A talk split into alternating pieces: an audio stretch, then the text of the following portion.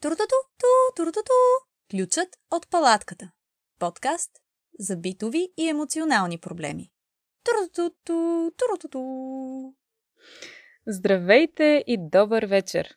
Аз съм Мили и вие слушате Ключът от палатката. И аз с Кекалисфера. Име Вилиана, ке акуте токлиди тискинис. Това беше превод в ефир на гръцки от моята ковалеща Биляна. Здравей, Биляна, благодаря за превода. Моля, моля. Аз вече знам как да казвам около три изречения на гръцки. Браво! Това бяха само две от тях. Това е напълно достатъчно, за да поздравим нашите слушатели от Гърция, които добавихме в списъка с държави, които ни слушат. Крайно време беше. Да, отдавна чакахме. Добре дошли и добре заварили на гърците.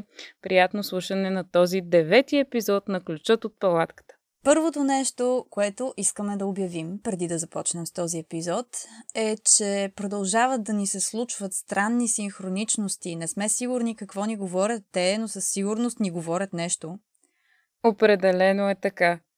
През месец февруари ние избрахме Валентин за слушател на месеца, без да осъзнаваме, че Свети Валентин е през февруари. И през месец май ние публикувахме епизод на Цветница и за слушателка на месеца избрахме Цвета. Също без да осъзнаваме какво правим и колко добре сме си наредили програмата, но ето, браво на нас. Явно ни бива да планираме такива неща, без дори да знаем, че сме ги планирали. И ние нямаше как да не изберем цвета за слушател на месеца, защото нейният проблем много ни вдъхнови. Цвета сподели с нас един доста комплексен проблем. Няма да се опитвам да го преразказвам. Ако искате да разберете какъв е той, изслушайте предишния епизод – или влезте във Facebook и в Instagram, където има пост за цвета с нейна цветна снимка по повод нейното обявяване за слушател на месеца. След тези две големи в историята на нашия подкаст събития, Кои две? това, че вече имаме слушатели от Гърция А, да. и това, че открихме, че сме един вид нещо като екстрасенси, да след тези две събития идва третото. Голямо събитие. Аз съм много впечатлена от това трето голямо събитие. Нашия подкаст получи първото си предложение за спонсорство. Това предложение дойде от една компания, която произвежда продукти за грижа за мъжката интимна хигиена. Тъй като ние още не сме приели, Обмисляме го още. да, обмисляме го, няма да ги промотираме за сега и няма да ви казваме кои са те. Аз бях много изненадана, че получихме такова предложение за спонсорство. Все пак им отговорих, че е, водещите на този подкаст не притежават мъжки интимни органи, които, за чиято хигиена да се грижат с техните продукти, защото те ни предлагат да ни пратят кит, който да изпробваме и да кажем на нашите слушатели, нали, как е той. Но е, казах им, че това може би малко ще ни затрудни, Ам, за това не съм сигурна дали ще се получи тази сделка, но а, определено радвам се, че те мислят за нас и искат така да ни помогнат финансово с нашия подкаст. Абсолютно. Аз, аз не виждам голям проблем в това. Те ще ни изпратят този кит, ние ще го дадем на някой приятел да тества и после ще запишем неговото мнение. Даже може да го пуснем в подкаста и така. Тестване с бонус интервю. Предприемаческа бизнес идея от твоя страна, харесва ми. Както вече знаем, ти си човека от нас двете, който мисли за това как да изкараме повече пари. За сега не ни, не ни е потръгнал, но може би това е нашия шанс. Ние се надявахме на Бил Гейтс и Microsoft да ни спонсорират, но това са първите стъпки в правилната посока, според мен, въпреки че не е Microsoft, нали? Но не може сега хоп Microsoft. Трябва и първо малко продукти за мъжка интимна хигиена. За да първо. навлезем в мъжкия свят на пари и власт. За това. Точно така. Започваш от мъжката интимна хигиена и продължаваш към света на парите и властта. Това е начинът. Това е. определено. Така че очаквайте скоро мнението на нашите приятели за тези продукти. Издирваме приятели, които искат да ги пробват. Моля, свържете се с нас. Да, ако искате вие да сте човека, който пробва продуктите, пишете ни. Може да помислим и да го уредим. А може би това ще създаде и нови проблеми, тези продукти, което просто ще допълни подкаста ни от всякъде.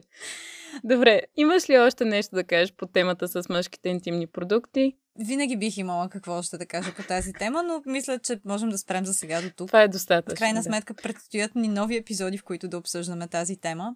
Когато вече сме спонсорирани официално от фирмата за продукти за мъжка интимна хигиена. Точно така. Без да ни плащат, повече няма да говорим за тях. Но трябва да споменем едно последно нещо, преди да продължим с епизода. Аз ще си го спомена. Щупих си микрофона, така че е, това интро бива записвано с друг различен микрофон. Да не се чудите. Аз искам просто да си кажа сега, ако някой после забележи, че има разлика в качеството или нещо, предупредила съм ви. И за напред ще видим какво ще правим с микрофоните. И освен това, друг технически проблем. Отново имаме слушателка, която не пожела да прати аудиопроблем, което е окей. Okay. No judgment. Ние не съдим никого. Наистина това не е проблем. Но и за това да сте предупредени, че нататък в епизода ще чуете един проблем, прочетен лично от Биляна на български язик този път. Мисля, че това са всички обявления, които трябваше да направим. И вече може да започнем с самия епизод. Нямам търпение. Турутуту, турутуту. Проблем едно. Откакто работя в Home Office, се опитвам да си създавам нова рутина. Специално сутрин се опитвам да ставам рано. Преди по зимно време ставах към 6-6 и половина и ми стигаше времето дори да изляза навън, да се разходя, да направя йога. А сега като смениха времето, по-рано от 7 часа не мога да стана. И вече коя седмица се опитвам, колко ли аларми навивам, просто организма ми не може да свикне. Как се справяте с този проблем? Турутуту, турутуту. Първото нещо, което горещо искам да препоръчам на тази наша слушателка е да си пусне епизода на нашия подкаст на име Много повече пари. Малко само реклама така от моя страна, но там има полезна информация не само за парите и как те да станат много повече, а също така и за хронотипите на съня и как можем да се превърнем в един по-ранобуден човек. Също така там има една страхотна песен. Искам повече пари, искам повече пари. Песента е много добра хора. Ако не сте я чували, чуйте я. Да, ние трябва да се замислим сериозно за музикална кариера. Но да, да се върнем на проблема на нашата слушателка и да спрем да говорим за нашата музикална кариера. Така е, нашата музикална кариера предстои, но преди това имаме важната задача да не решим този проблем. И между другото, тук искам отново да спомена моя приятел, който за пореден път ме убеди, че е правилният мъж за мен, понеже когато му споделих този проблем на нашата слушателка, той веднага измисли едно страхотно нерешение, което беше толкова идеално за подкаста, че просто нямаше как да не го спомена. Нашата слушателка първо ни прати проблема в писмен вид и там споменаваше нещо, което не казва в записа, че има чувството, че всеки ден става все по-късно и по-късно, откакто са сменили времето. Казах го това аз на моя приятел и той каза, че решението на проблема е просто тя консеквентно да става всеки ден един час по-късно и така в даден момент ще се завъртят нещата и тя ще започне да става отново в 6 часа. Важното е тогава просто да прекрати този цикъл на преместване на събуждането с един час и да си продължи от 6 часа сутринта. Това според мен е едно страхотно прагматично решение. Аз този път реших да, да имам няколко практични нерешения. Едно от тях според мен се връзва чудесно с нерешението на твоя приятел. Ако нашата слушателка има толкова голям проблем, че става все по-късно, може просто да се мести в нова държава непрестанно, където всъщност часовата зона пасва на това, кога тя става и там е 6 часа, когато тя става. Това е много хитро. Да, но в крайна сметка, ако тези страхотни практични съвети не помогнат, аз реших отново, разбира се, да посетя и полето на езотериката и да видя какво езотериката предлага. Та открих, че всъщност в YouTube човек може да намери, разбира се, различни медитации, които помагат да се справи с смяната към, към лятно или съответно към зимно часово време. И всъщност ми направи впечатление на практика, която се нарича рейки. Знаеш ли какво е това?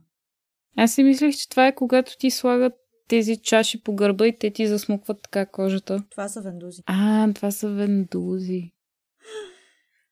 Добре, тогава нямам представа какво е рейки. Добре. Най-общо казано, рейки е вид лечение чрез енергия. Смята се, че хората, които практикуват рейки, могат да лекуват с силата на лековитата енергия на Вселената или нещо такова, доколкото аз успях да разбера. Рейки предполага някакъв вид все пак физически контакт между човека, който бива лекуван и човека, който лекува. Но очевидно сега покрай пандемията хората са започнали дори рейки да практикуват онлайн. А, канала на дамата, която практикува рейки е, доколкото видях, не, не твърде стар, дори е доста нов.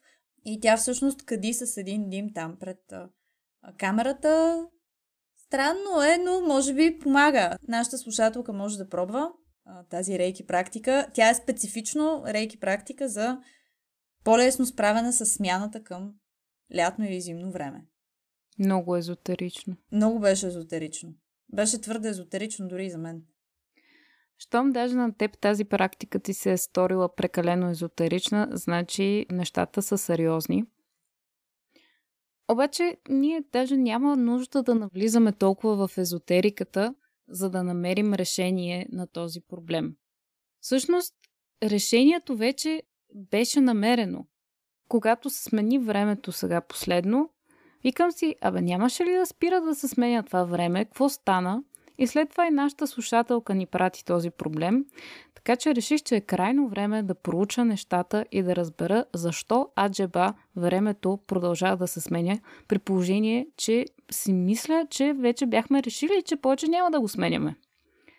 Затова отидох на сайта на Европейската комисия и намерих документа на име Commission Staff Working Document Public Consultation on EU Summertime Arrangements Report of Results.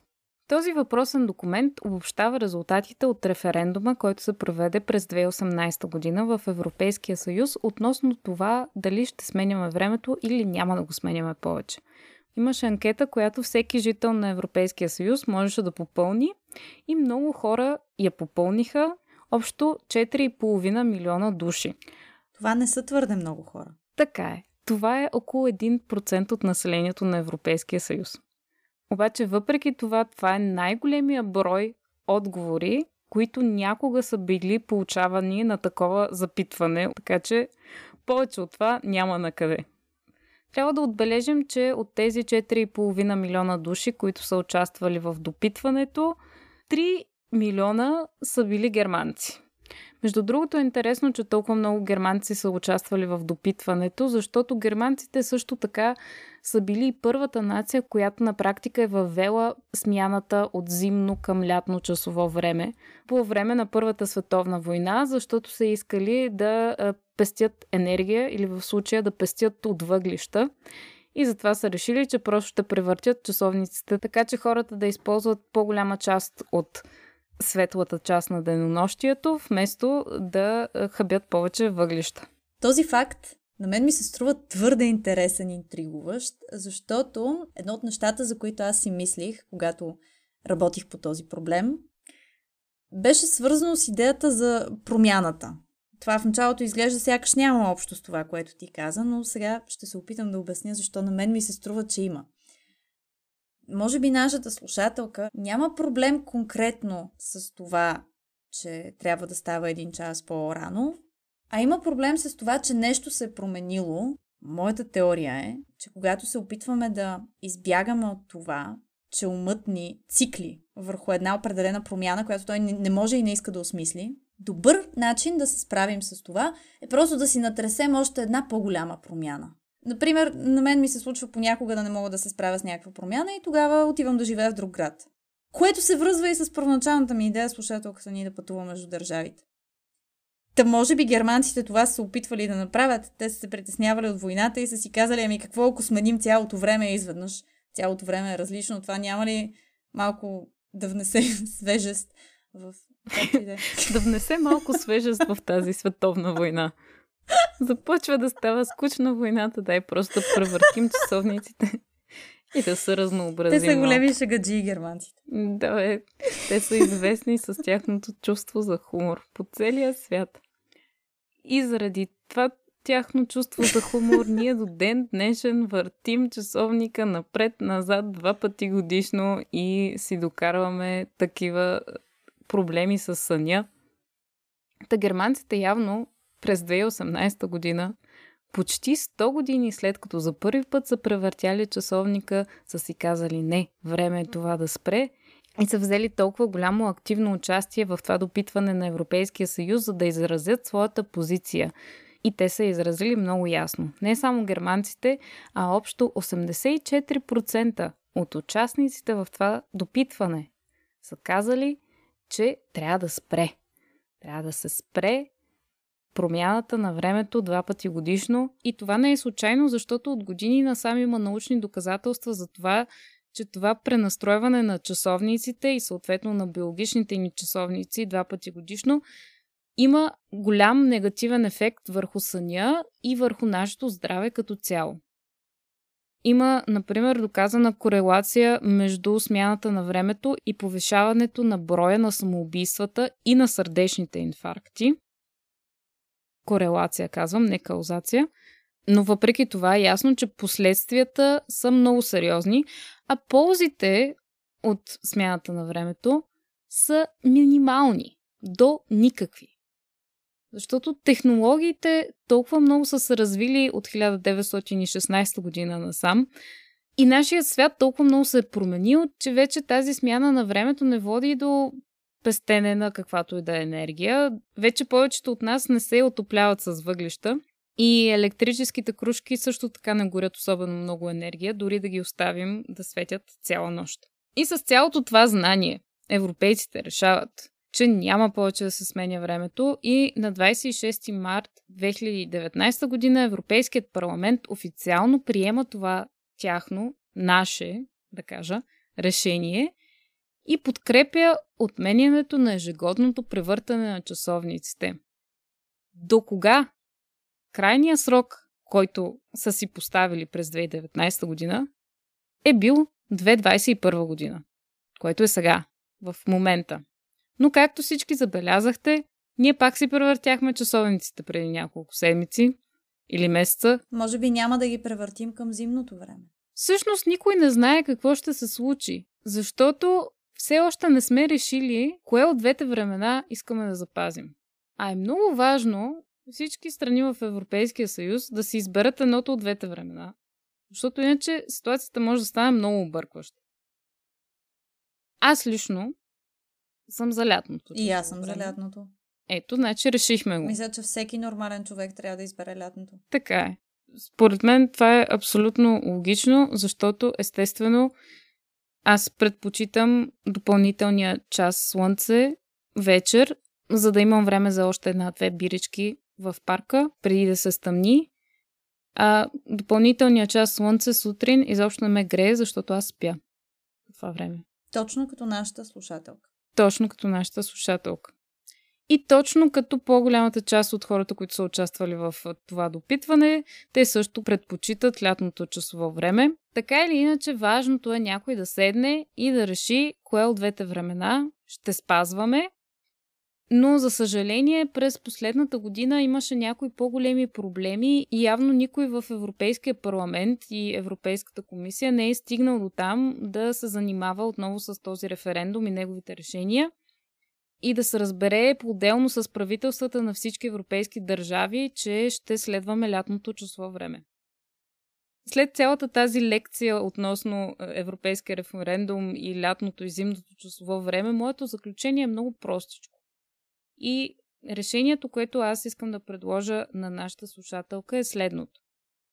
Тя трябва да стане евродепутат или член на Европейската комисия да влезе в тези бюрократични структури и да се застъпи за спазването на решението, което произлезе от този референдум, за да може да се прекрати това постоянно променяне на времето и за да може тя в последствие да си става винаги пак в 6 часа, да си прави йогата и да няма такива проблеми с съня и събуждането вследствие на тази устаряла практика за превъртане на часовниците два пъти годишно. Това би могло отново да се обвърже с пътуването през всички европейски държави, докато се вземе най-сетне решението и докато останалите евродепутати се съгласат с нея, тя може да пътува и да пропагандира лятното време междувременно, за да сме сигурни, че ще изберем правилното време.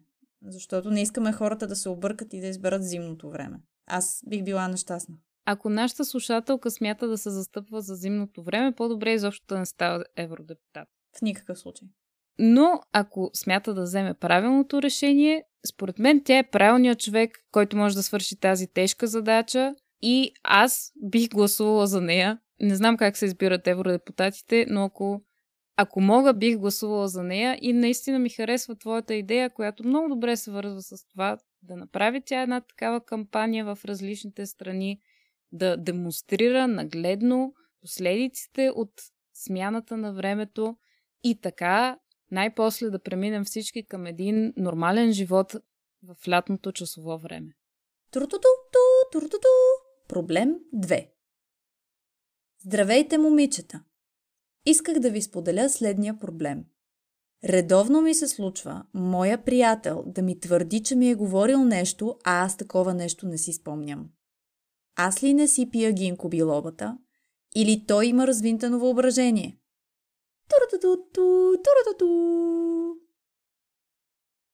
Аз прочетох този проблем и веднага си казах едно нещо. Какво? Преди да направим каквото и да било, и преди нашата слушателка да реши каквото и да било, тя първо трябва да провери дали не е зодия близнаци или зодия водолей. Защо? Защото ако е зодия близнаци или зодия водолей, има много голям шанс да казва неща и после да не помни, че ги е казала. Mm-hmm. Астрологията го твърди, не аз. Е, щом астрологията го твърди? Няма как да противоречим на астрологията, просто е факт. Това е защото архетипа, към който може да склоним близнаците, той много се ентусиазира или пък много се отчаива, изобщо изпитва едни такива резки смени в настроенията, когато казва разни неща и после не помни, че ги е казал.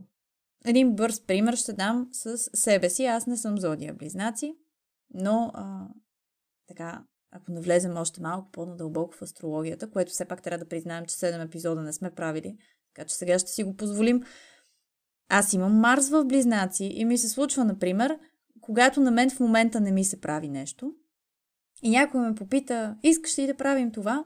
Аз да отговарям неща от рода на, о не, аз мразя да правя това. И с един от бившите ми съквартиранти, така един ден нещо си приказваме и той вади една голяма купа с плодове и много банани. И влизат другите ми съквартиранти и той постоянно им предлага, искаш ли банан, искаш ли банан, искаш ли банан? И аз му казвам, добре за мен, защо не ми предложи? Аз искам банан. И той ми каза, е ти не обичаш банани. И аз му казах, глупости. Как да не обичам банани? Кой не обича банани? Не познавам дори такъв човек. И той ми разказа как аз съм му казала, че не обичам банани. Аз не му повярвах, защото той е близнаци и той също така си измисля на разни работи от време на време, обаче в последствие забелязах, че когато нещо не ми се яде в момента, аз просто автоматично казвам, о не, аз не ям това, аз не обичам това. Не знам защо го правя. Но хората с позиции близнаци правят такива неща. Водолеите правят нещо подобно. Сега няма да навлизам в дълбок анализ на водолеите. Ако нашата слушателка случайно има интерес към това, може да ми пише, ще, ще измислим някакво четене на карта. Но случай, че това не е така, все пак, и тя не е нито зодия близнаци, нито зодия водолей, може би дори в цялата астрална карта няма нито една планета, която е в а, зодия близнаци или зодия водолея. Може би нашата слушателка все пак не вярва в астрологията, но това ще го оставим за след малко. Другото нещо, което чисто астрологично е добре да проверя, дали нейният приятел не е зодия рак. Това пък защо? Защото ако е зодия рак, зодия рак е много, а, как да кажа? Внимавай какво ще кажеш. Аз внимавам. Аз, внимавам Аз не вярвам в астрологията, но ще се почувствам много засегната, ако обидиш моята зодия. Точно така, защото си зодия рак и лесно се Ето, засягаш. виждаш ли? Започвам да се засягам. Така. Добре, Дори чакай не сега. знам защо. Защото си зодия рак. Това ми звучи много нападателно. така. Защо трябва тя да провери дали нейният приятел също не е зодия рак? Защото зодия рак често е много а, обвързана с а, емоциите си и също така в, с това да успява неволно да усеща емоциите на другите хора. И мислите им понякога, дори зависи колко точно позиции на планети има този човек в рак. Защото може да има много неща и тогава той направо си е един вид екстрасенс. Възможно е нейният приятел да дочува разни неща от колективното несъзнато, които тя само си е помислила или си е мислила да си помисли, или е щяла да си помисли, ако се е било случило нещо друго, но той така ги, така да се каже, пикъпва от колективното несъзнато и, и си мисли, че тя ги е казала наистина. Това е напълно вероятно, ако нейният приятел е зодия рак. Така че тя трябва да провери и това. Трябва да призная, че не разбрах нищо от това, което каза току-що, но мисля, че моята първа теория по този проблем ще се върже доста добре с а, астрологията. Защото по изключение реших да се гмурна аз този път в езотериката, естествено с един скептичен поглед към нея. Чувала ли си за Мандела ефекта? Не. Терминът Мандела ефект е кръстен на, както можете да предположите, скъпи слушатели, на Нелсън Мандела. И този термин бива популяризиран през 2010 година от една жена на име Фиона Брум, която сама описва професията си като паранормален консултант. Та тази паранормална консултантка пуска термина Мандела ефект в обращение през 2010 година, когато установява, че тя и много от приятелите й си спомнят, че Нелсън Мандела е умрял през 80-те години в затвора. Те не си го мислят, те си го спомнят. Това обаче не е вярно, естествено. Нелсън Мандела наистина е бил в затвора през 80-те, но той не умира там, а излиза от затвора и в началото на 90-те става първият чернокож президент на Южна Африка и умира чак през 2013 година.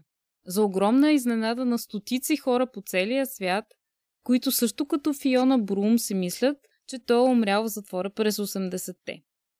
Има и много други примери за този феномен. Един от по-популярните е репликата на Дарт Вейдър в Междузвездни войни, когато той казва на Люк, че му е баща. Много хора си мислят, че Дарт Вейдър казва Люк, I'm your father. Но той всъщност, ако си пуснете филма, казва No, I am your father. Да, наистина, аз си го спомням като Люк. И знаеш ли на какво се дължи този феномен? Не на това, че има Марс близнаци. Не, не мога да ти дам дефинитивен отговор по този въпрос. Но мога да ти кажа какво казва паранормалната консултантка Фиона Блум. Супер, много искам да чуя. Тя и други теоретици на конспирацията дават обяснения по въпроса, които варират от иллюминатите са виновни до, това е теорията на Фиона Блум, че живеем в една от много паралелни вселени, които са абсолютно идентични с изключение на няколко минимални детайла. Тоест, когато много хора си спомнят едно и също нещо грешно, това не се дължи на тяхната лоша памет, според Фиона Блум. Това се дължи на факта, че те са преминали от едната вселена в другата без да забележат, но са запазили спомените от тяхната си вселена. Така че ако следваме тази теория на Мандела ефекта, е възможно нашата слушателка и нейният приятел и двамата да са прави едновременно, но просто да се намират в различни вселени. Аз всъщност имам същото предположение, между другото. Мислих си такива неща и изплува в мен един спомен, който разбира се, може би е напълно фалшив, но, но аз го имам. За това как преди години някой беше домъкнал в едната ни квартира някаква езотерична книга. Нямам никакъв спомен каква беше книгата и как се казваше, каква беше концепцията, но помня, че веднъж четохме разни неща от нея и там имаше разгърната една концепция за същността на дежавюто. Нали за момент имаш това странно почти магическо усещане, че си преживял този момент вече и че знаеш какво ще стане ей сега, което следва от този момент, но такова се едно застъпване на, на бъдеще и настояще и минало и тяхното разминаване, едно такова странно усещане дежавюто. В тази книга пишеше, че това се случва, защото има определени действия, с които ние изведнъж сменяме паралелната вселена, в която се намираме. И ние за един момент преживяваме отново момента, който току-що сме преживели и момента, който ще преживеем, някакси гличват там нещата. Малко като в матрицата, когато той вижда котка, черната котка да минава два пъти. Най-вероятно оттам са взели идеята и в тази странна книга, но... Или матрицата е взела идеята от книгата. 100%. Във всеки случай, който, който и да е взел идеята, откъдето и да е взел, нашата слушателка може би трябва да помисли дали е получавала наскоро дежавю и дали въобще и се случва, например, често да получава дежавю точно преди да се случи нейният приятел да й каже но ти говори за това вчера и тя да няма такъв спомен. Мисля, че в крайна сметка всички са взели идеята от Фиона Блум. Но ако се придържаме към тази конкретна теория на конспирацията, наречена Мандела ефект, може да обобщим, че нашата слушателка и нейния приятел трябва да потърсят някакъв начин да стигнат отново до една и съща вселена. Аз, за съжаление, не мога да й дам конкретни съвети по въпроса как да пътува от една към друга вселена. Според мен е най-добре да се консултира с някой астрофизик, защото аз лично не се чувствам достатъчно компетентна да давам напътствия за междувселенско пътуване. Но аз имам и друга теория за обяснението на Мандела ефекта, която не е свързана с паралелни вселени. Според мен също така е логично, че този феномен може би не се дължи на паралелни вселени, а на погрешни спомени. Как така? Много е контроверзно, знам. Просто начинът по който мозъка ни запомня и в последствие си спомня разни неща е една много сложна и супер интересна тема. Няма да навлизам в подробности, защото както междувселенското пътуване, също така и когнитивната психология не ми е специалност. Но мисля, че всички може да се съгласим, че мозъците ни не са перфектни и понякога помнят неща грешно. Понякога, когато имаме пропуски в паметта, мозъкът ни се опитва да ги запълни по някакъв начин, за да може да си създаде по-цялостна представа за миналото. Това ми напомня на отново конкретен пример от личния, личния ни опит, когато за първ път се опитвахме да записваме подкаст преди много години и бяхме чели тогава Фройд и Юнг и разни други хора, които са се занимавали с сънища, но четохме много неща за кратко време и аз имам навика, когато няма достатъчно визуални подробности в текста, да си добавим от себе си такива. Но проблема е, че след това, когато си спомням информацията, която съм чела, аз нямам съзнанието, че това, което си представям, не е било написано в текста. И в този конкретен случай бяхме чели за експеримент на двама учени, които се опитваха да изследват осъзнатото сънуване. И аз се опитвах да преразкажа този експеримент. И разказах с голяма сериозност как един от двамата учени спи седнал на масата а другия учен изследва съня му, наобщо казано. И Мили ме прекъсва с въпроса как така? Той спи седнал на масата. И аз си казвам, да, седнал на един стол и си е така легнал на масата. И в момента, в който повтарям това, осъзнавам как това най-вероятно не е било в текста, но на мен то ми изглежда като неразривна част от информацията, която съм прочела, защото е липсвала информация за това. Как точно как... спи този Да, и аз просто автоматично си ги представих в една лаборатория и в лабораторията къде да си легна човек. На масата седно. Защото така както те бяха представени в текста, беше описано как те двамата в лабораторията и аз си представям съответно двама учени в лаборатория. Около една маса, е проветки и така нататък. Естествено, проветки. Това си представям първо сигнално, да. И в следващия момент пише как единия спи и аз трябва да го сложа да спи някъде в цялата тази сцена и, и той си легна на масата. Страхотен пример за това как работят или в случая не работят мозъците ни правилно и как ние се изпълняме разни неща, които може би даже не са се случили. Освен това, всеки път, когато си припомняме нещо, той изплува на повърхността от дълбините на нашата дълготрайна памет. Тоест, този въпросен спомен става отново активен. Ние иначе не си мислим за него постоянно и той си, си спи някъде там. Седнал на масата. Седнал на масата, естествено. И когато стане активен, той е податлив на изменения. Съответно, може нещо да се опърка. Може някой неврон в мозъка ни, който е отговорен за този конкретен спомен, нещо да се ушашави и спонтанно да вземе да се свържи с някой друг неврон на някой съвсем различен спомен, който няма нищо общо с този спомен и после ние да си мислим, че двата спомена са свързани. Разбира се, има го и шанса в една паралелна вселена този човек наистина да е спял седнал на масата. Естествено, никой не изключва този шанс. Всъщност той е бил седнал на стола до масата. Искам, искам да поясня, защото сега това, което аз си представих грешно на всичкото отгоре, ще бъде разбрано грешно от още хора. Добре, че не помня имената на тия двама учени, иначе каква слава щеше да им тръгне, не знам. Забелязвате, скъпи слушатели, че нито Биляна, нито аз се справяме особено добре с науката и научните обяснения. Но заключението от всичко това е, че може би нашата слушателка и нейния приятел трябва да поработят малко върху подобряването на своята памет. Понеже ние не знаем кой от двамата точно не си спомня нещата правилно, е добре и двамата да положат усилия и да подобрят паметта си. И въпреки, че говорихме вече толкова дълго за този проблем, аз имам няколко предложения за това как това може да се случи. Първото нещо е храненето. Нашата слушателка споменава гинко билобата, която се взима за по-добра памет но също така с една добра диета може да повлияем на паметта си.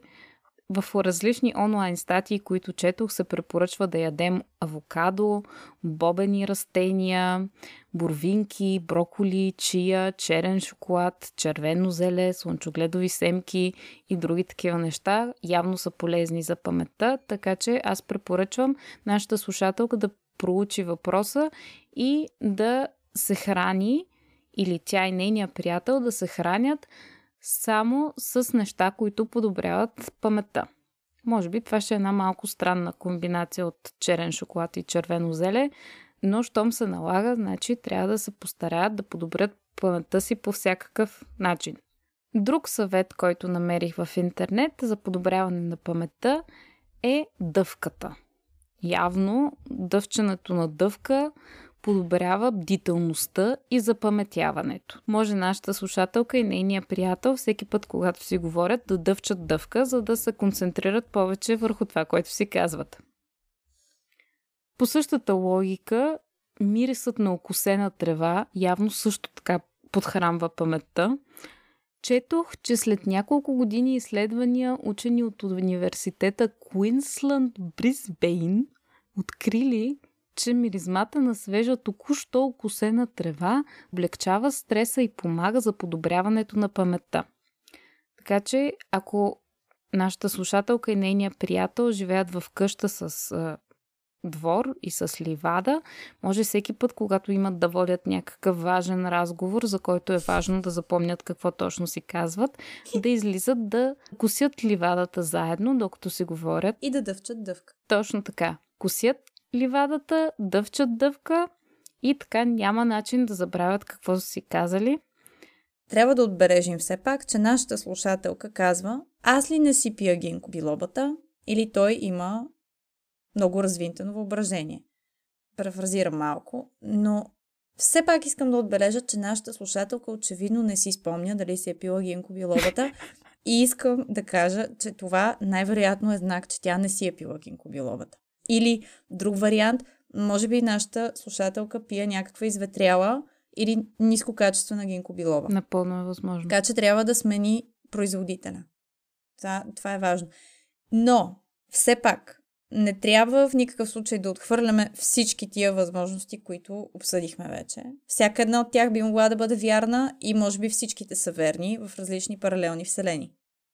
Трябва да си призная сега, този проблем не ми е съвсем чужд. И аз съм имала същия проблем с моя бивш приятел, който беше Зодия Водолей, между другото. Ето. Ето. Той постоянно твърдеше, че съм му казвала разни неща, които не съм му казвала, или че не съм му казала разни неща, които съм му казала със сигурност. Аз много добре си спомням, че съм му ги казала. Толкова много ме вбесяваше това негово поведение и това, че той не може да си спомни за какво сме говорили и ми твърди някакви глупости, че в тия моменти винаги много ми се искаше да мога да му пусна един запис на това, което той е казал и аз съм казала и да имам веществени доказателства, защото аз знам, че съм права, но той поред някаква причина не ми вярва, че е така. И много ме беше яд, че не мога да го направя това. Затова искам да препоръчам на нашата слушателка тя просто да записва всичките си разговори с нейния приятел, постоянно да върви аудиозапис.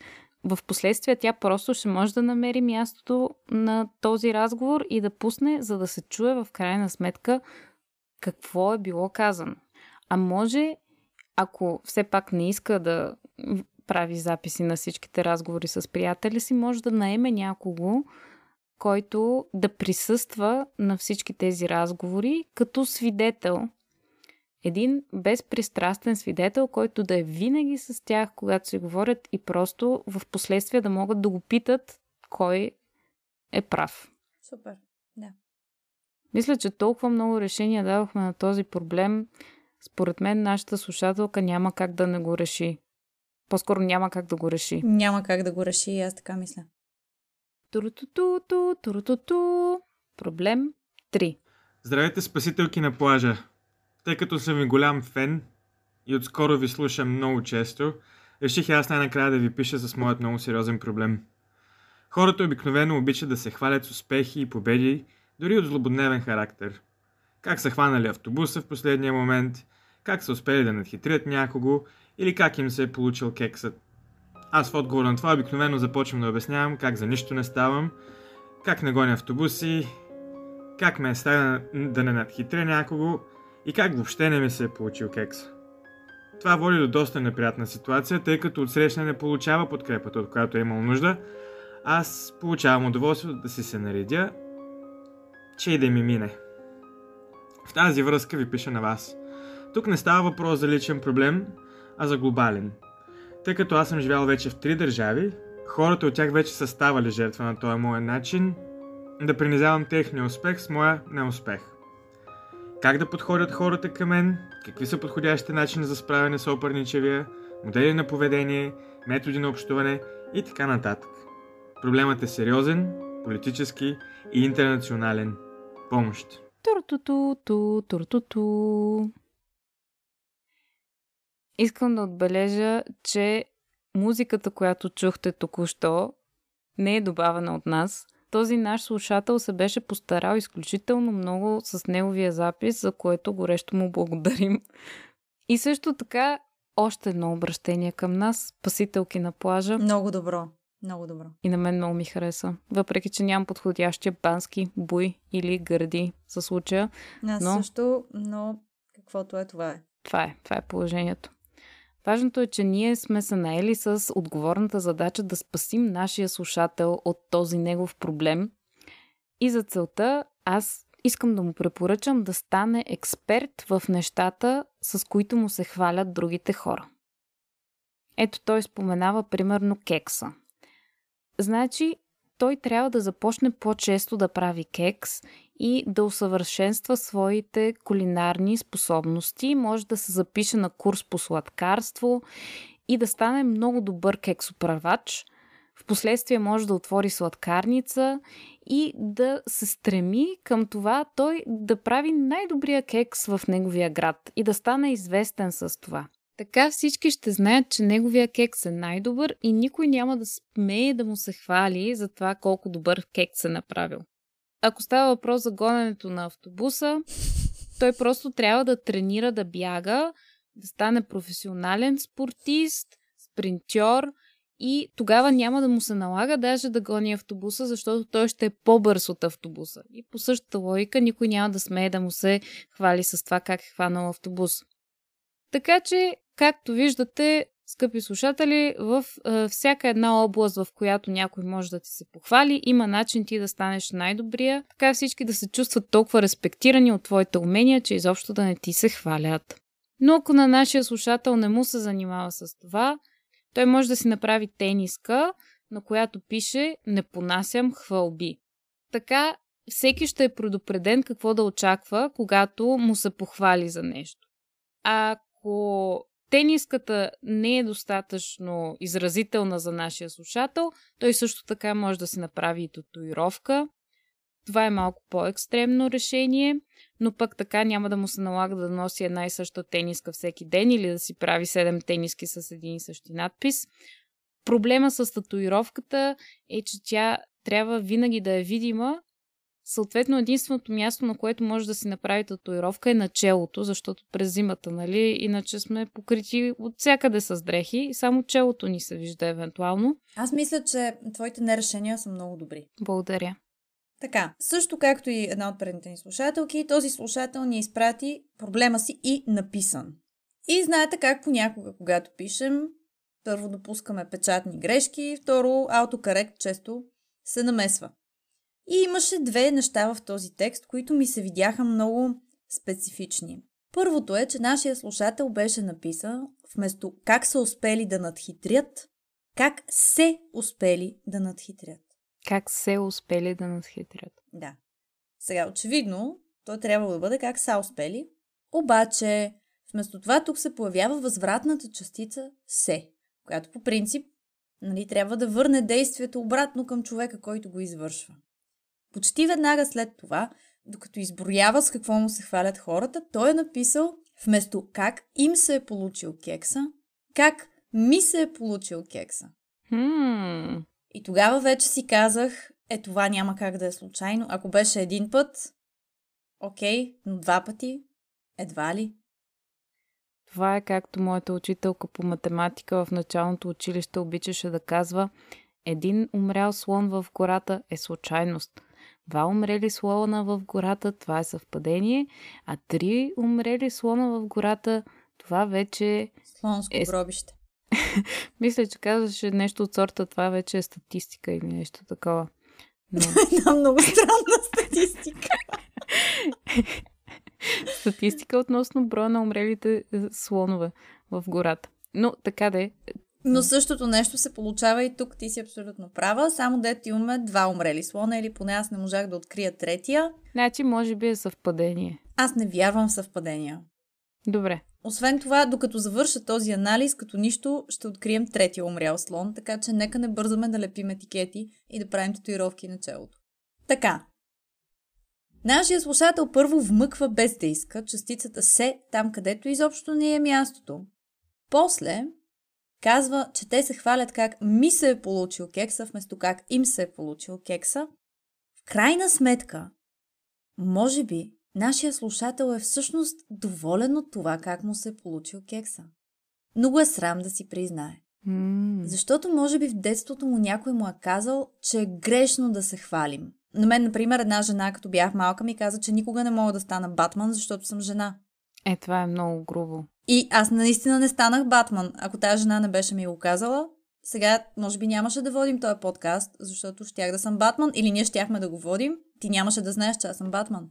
А можеш ли да водим подкаст за това как ти си Батман? И да обсъждаме твоите приключения като Батман. Батман репорт. Така щяхме да го кръстим. Но ето тази жена ти е секнала мерака, както се вика. Да, и ти- някой, някой може би е направил същото нещо с този слушател.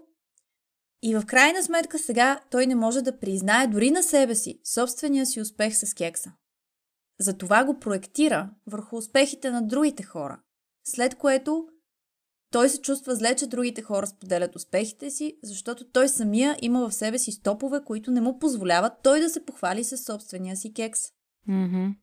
Друго нещо, което ми направи огромно впечатление, той много говори за неуспехите. Той обяснява как, цитирам, за нищо не ставам, не гоня автобус, как ме е страх да не надхитря някого и как не ми се е получил кекса.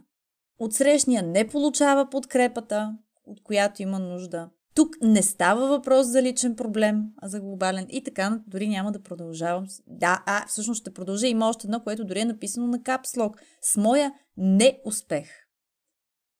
И тук ще направя една кратка препратка отново към наш минал епизод, където надълго и на широко говорим за отрицанието и това как всъщност нашия мозък се справя с отрицанието и по какви причини го използва и как Фройд не вярва в отрицанието и казва, когато чуете един пациент да казва така настойчиво не, това не всъщност означава да. Отрицанията в този текст, според мен, без проблем могат да минат за третия ни умрял слон. А в момента ходя на един курс по емоционална интелигентност.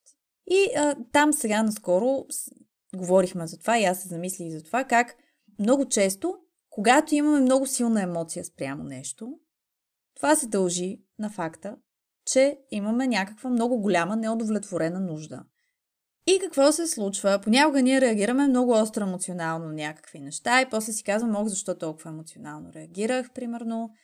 Но ние сме имали нужда да реагираме толкова емоционално, защото тая емоция трябвало да ни даде сигнал, че нещо не е наред. И както ни казват в обучението ни по емоционална интелигентност, ние трябва да поемем отговорност за емоциите си и за нуждите си. И не да ги прехвърляме на други хора, значи нашия слушател трябва да поеме отговорност за това, че той готви добре. Очевидно нашия слушател се опитва да избяга от проблема си, така както ние съветваме една друга наша слушателка да бяга от държава в държава, той казва, че вече в три държави се опитва да избяга явно от този проблем и не се получава, ами няма да помогне това, където и да отиде нашия слушател, той ще продължава да прави хубав кекс и трябва просто да приеме това, както и вероятно другите нещата, може би много бързо тича и хваща автобуси всъщност и е много доволен от себе си, но го, просто не може да го признае, защото някаква такава жена, като може би дори е оная жена, която ми е казала, че не мога да съм Батман, и просто ходи по света и казва на разни деца – че не могат да правят някакви неща. Всичко това, което ти каза за емоционалната интелигентност, много ми хареса.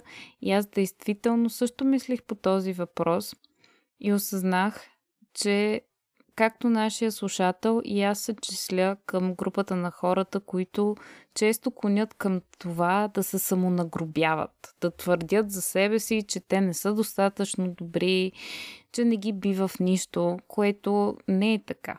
Според мен това е един вид а, защитна реакция, защото ако ние сме груби към себе си, така отнемаме от отсрещния възможността той да е груб към нас. И това също така е една форма на самосаботаж. Тоест, нашия слушател, като си казва, аз и без това не мога да правя кекс, така че няма какво да се опитвам, той така се самосаботира и дори не си позволява да се опита да направи кекс. Така че това е един вреден навик и аз и нашия слушател трябва да се опитаме активно да го изкореним този навик. Затова моето последно финално предложение към нашия слушател е той да си постави за цел да се хвали за нещо поне веднъж дневно. Ако сами се стараем редовно да се хвалим, ще ни стане по-лесно да реагираме правилно, когато някой друг ни се похвали с нещо. Това наистина може да са абсолютни дреболи. Примерно, днес си вързах обувките толкова добре, че те цял ден не се развързаха нито веднъж. Това наистина е впечатляващо. Нали? Така че ние трябва да се научим да оценяваме тези малки победи в нашето ежедневие и да признаваме пред себе си и пред, свет, и пред света, че нас ни бива за нещо. И да не слушаме леличките, които като малки са ни казвали, че не можем да станем Батман, защото ако им повярваме, това ще се превърне в истина. Така че, нека всички се пренесем в Вселената, в която сме най-добрата версия на себе си и да изградим една добра и така по-човешка връзка с самите себе си и да започнем да се ценим повече, защото първата стъпка към, към това другите да ни ценят е ние сами да се ценим и за това, когато някой ви се похвали с нещо, скъпи слушатели, похвалете го и вие, кажете му браво и след това похвалете себе си, защото го заслужавате. Може да похвалите себе си за това, че сте похвалили човека. Това също е едно похвално действие. Ние искаме да ви похвалим, че успяхте да изслушате този епизод до самия му край. Сигурни сме, че не ви е било лесно във всички моменти. Това е дори по-впечатляващо, отколкото човека, който си връзва обувките и те не се развързват цял ден. И в края на този епизод искаме да ви призовем да ни пратите своите рецепти за кекс. И освен това, много важно да ни пратите всичките си проблеми, за да можем да си поговорим за тях в следващия епизод на нашия подкаст. Ако се притеснявате да не пропуснете този следващ епизод, веднага се абонирайте. Където я ни слушате, абонирайте се и след това влезте и в другите платформи, където нас ни има. Това са Spotify, YouTube, Apple Podcast, Google Podcast, но повечето от вас ни слушат в Spotify, така че абонирайте се там. Така помагате на нашия подкаст да достигне до повече верни слушатели с много проблеми. Също така лайкнете страниците ни в Facebook, в Instagram. Там постваме редовно интересни съдържания, като слушателя на месеца и разни други неща. Този термин неща. да, добре. Както забелязвате, вече ни е време да ходим да спим, скъпи слушатели. Ще сънуваме кексове и паралелни вселени. Пожелаваме и на вас сладки сънища и до нови срещи в следващия епизод на Ключът от палатката. Турутуту, турутуту, турутуту, турутуту.